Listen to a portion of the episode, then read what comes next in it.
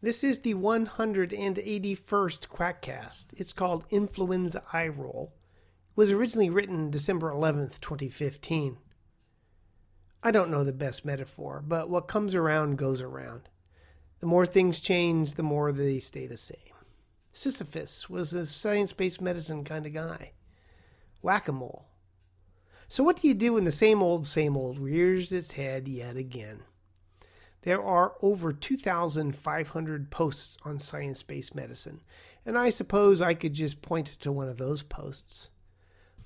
But a podcast that just pointed to prior podcasts would just irritate people, and we don't want to irritate people. The problem with WordPress is that it is not a good format for reference material.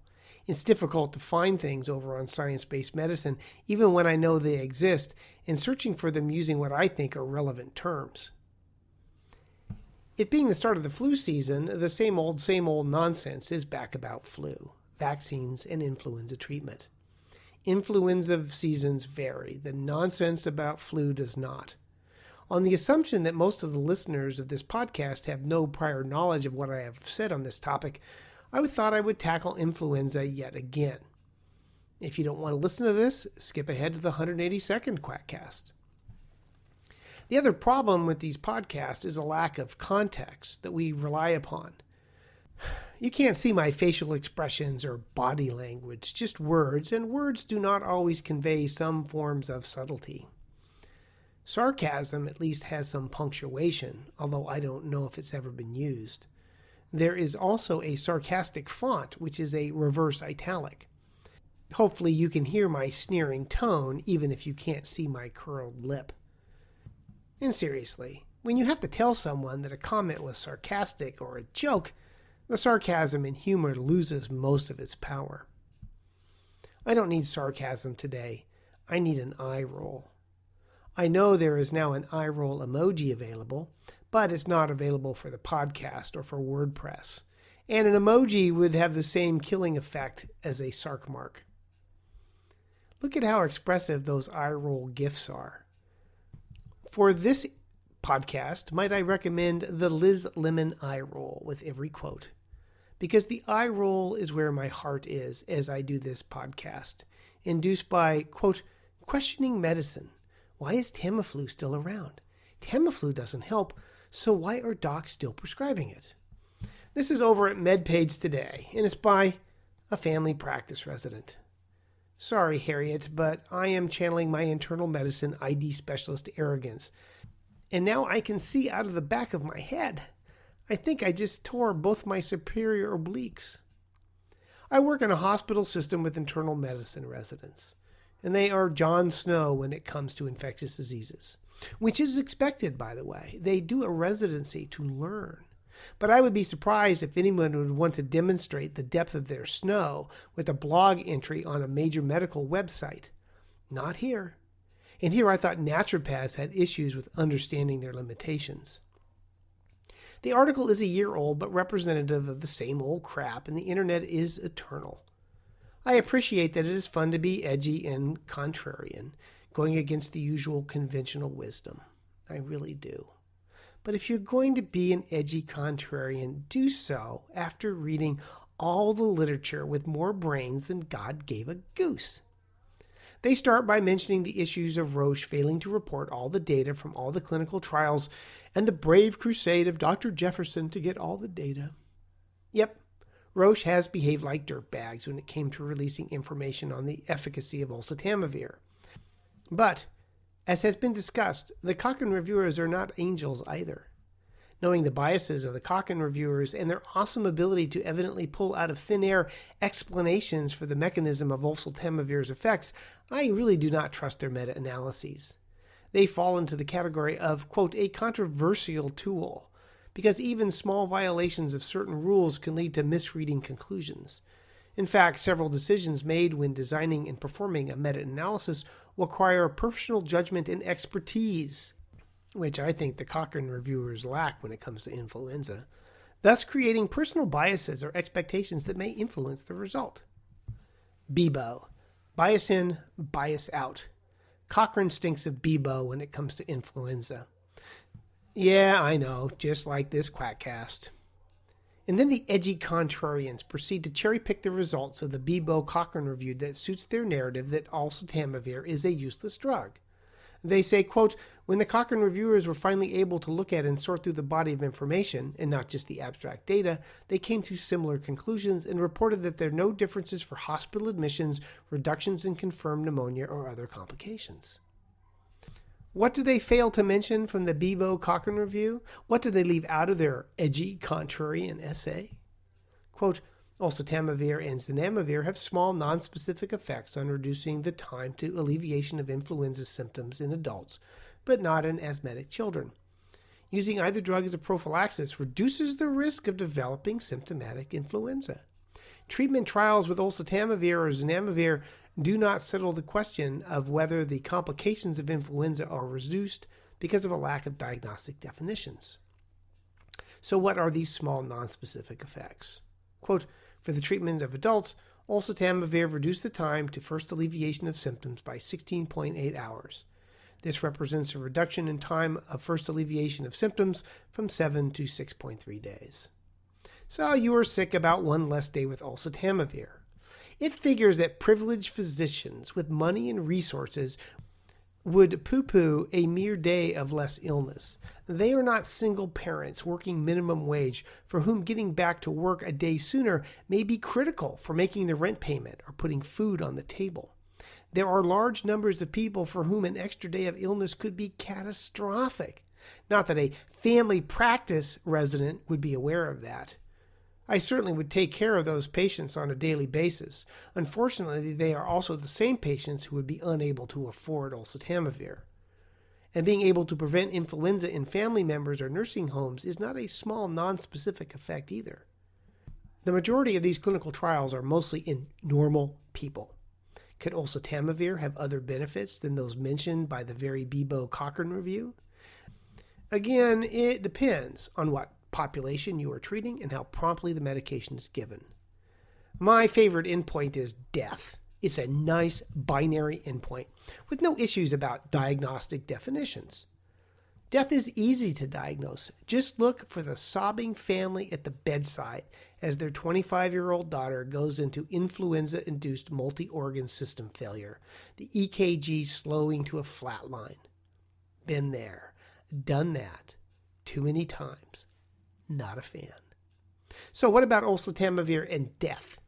In Asia, prompt use of oseltamivir meant, quote, the incidence of hospitalization and mortality were lower.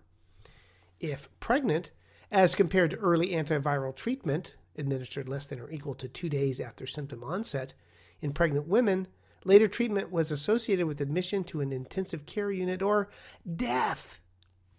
If elderly, Oseltamivir therapy initiated after 48 hours was identified as independent variables associated with mortality.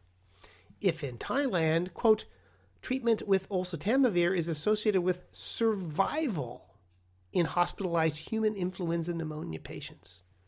In AIDS patients, quote, delayed administration of oseltamivir in hospitalized patients was significantly associated with mortality. That is a fairly consistent finding. If you are an at risk population, humans, prompt use of oseltamivir decreases the risk of death. And at $135, it's a lot less expensive than the $10,000 average cost of a funeral. And if you are ill enough to be admitted to the hospital with influenza, early oseltamivir leads to slower progression or decreased progression you're less likely to end up in the ICU. And at what cost? Nausea, vomiting, and headache. For those who let the BIBO Cochrane review do their critical thinking for them, they are impressed with the number needed to harm of 28 for nausea, 22 for vomiting, and 32 for headaches. As if you can't stop the medication or treat the symptoms if the potential benefit, depending on the patient population, is avoiding death. Let's see death, nausea, death vomiting, death, headache. Uh, I tend towards avoiding my death, and I hope my doctor would as well. Death sucks. I remember in 2009, the first year of H1N1, Every ICU bed in our system was occupied and every ventilator was in use. If a patient came in with flu needing a ventilator, we had nothing to offer. That patient was dead. We were maxed out. We were right at our surge capacity. It still amazed me that influenza peaked right at our surge capacity. It was also a year with 12 flu deaths in my hospital system, most of them young and a few of them pregnant more flu deaths than I had seen in my entire career before.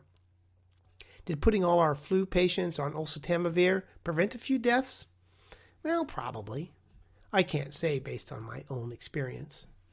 As an ID doc, I am aware of the 1919 influenza pandemic. Influenza killed maybe 5% of the world in six months, 650,000 deaths in the United States, about equal to all the combat deaths in all of our wars put together. Influenza can be quite the killer, and should flu ever return with a repeat of 1919, I'll be glad we had a little oseltamivir around to take the edge off the death rates.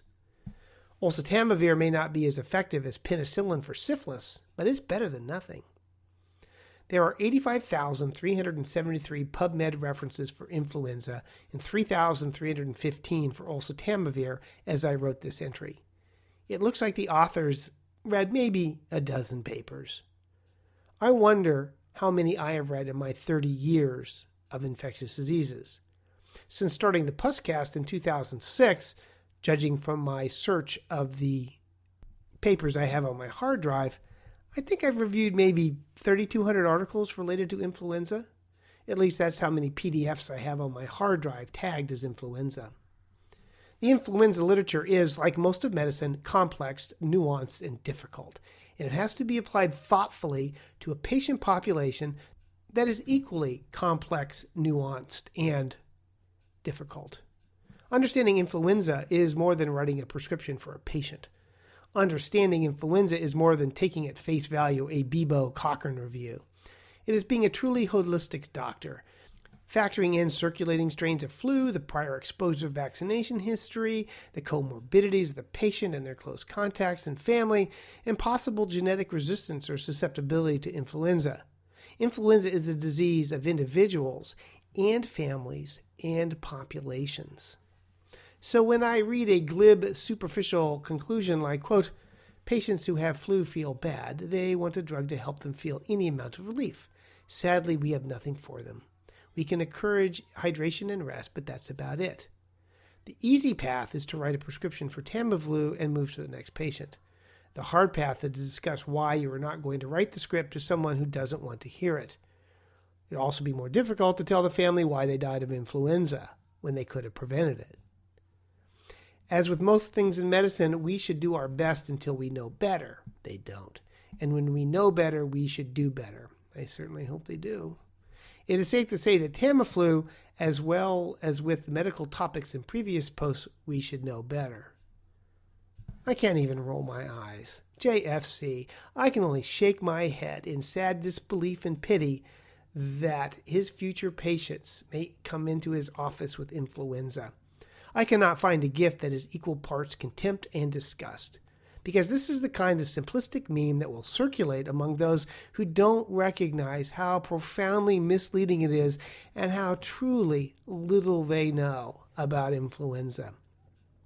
Of course, in my practice, I see the most patient harm occurs from those who honestly think they know what they are doing about infectious diseases, but in fact don't know the difference between a burro and a burrow, i.e., an ass from a hole in the ground. Ignorance kills. It will be my colleagues, the ICU docs and nurses and respiratory therapists, who are going to deal with the results of this kind of ignorance at the bedside as the patient fades to black from influenza. The good news, though, now when I discuss Dunning Kruger, I have even better example than Jenny McCarthy. And that ends the 181st Quackcast. Thanks for listening. Bye.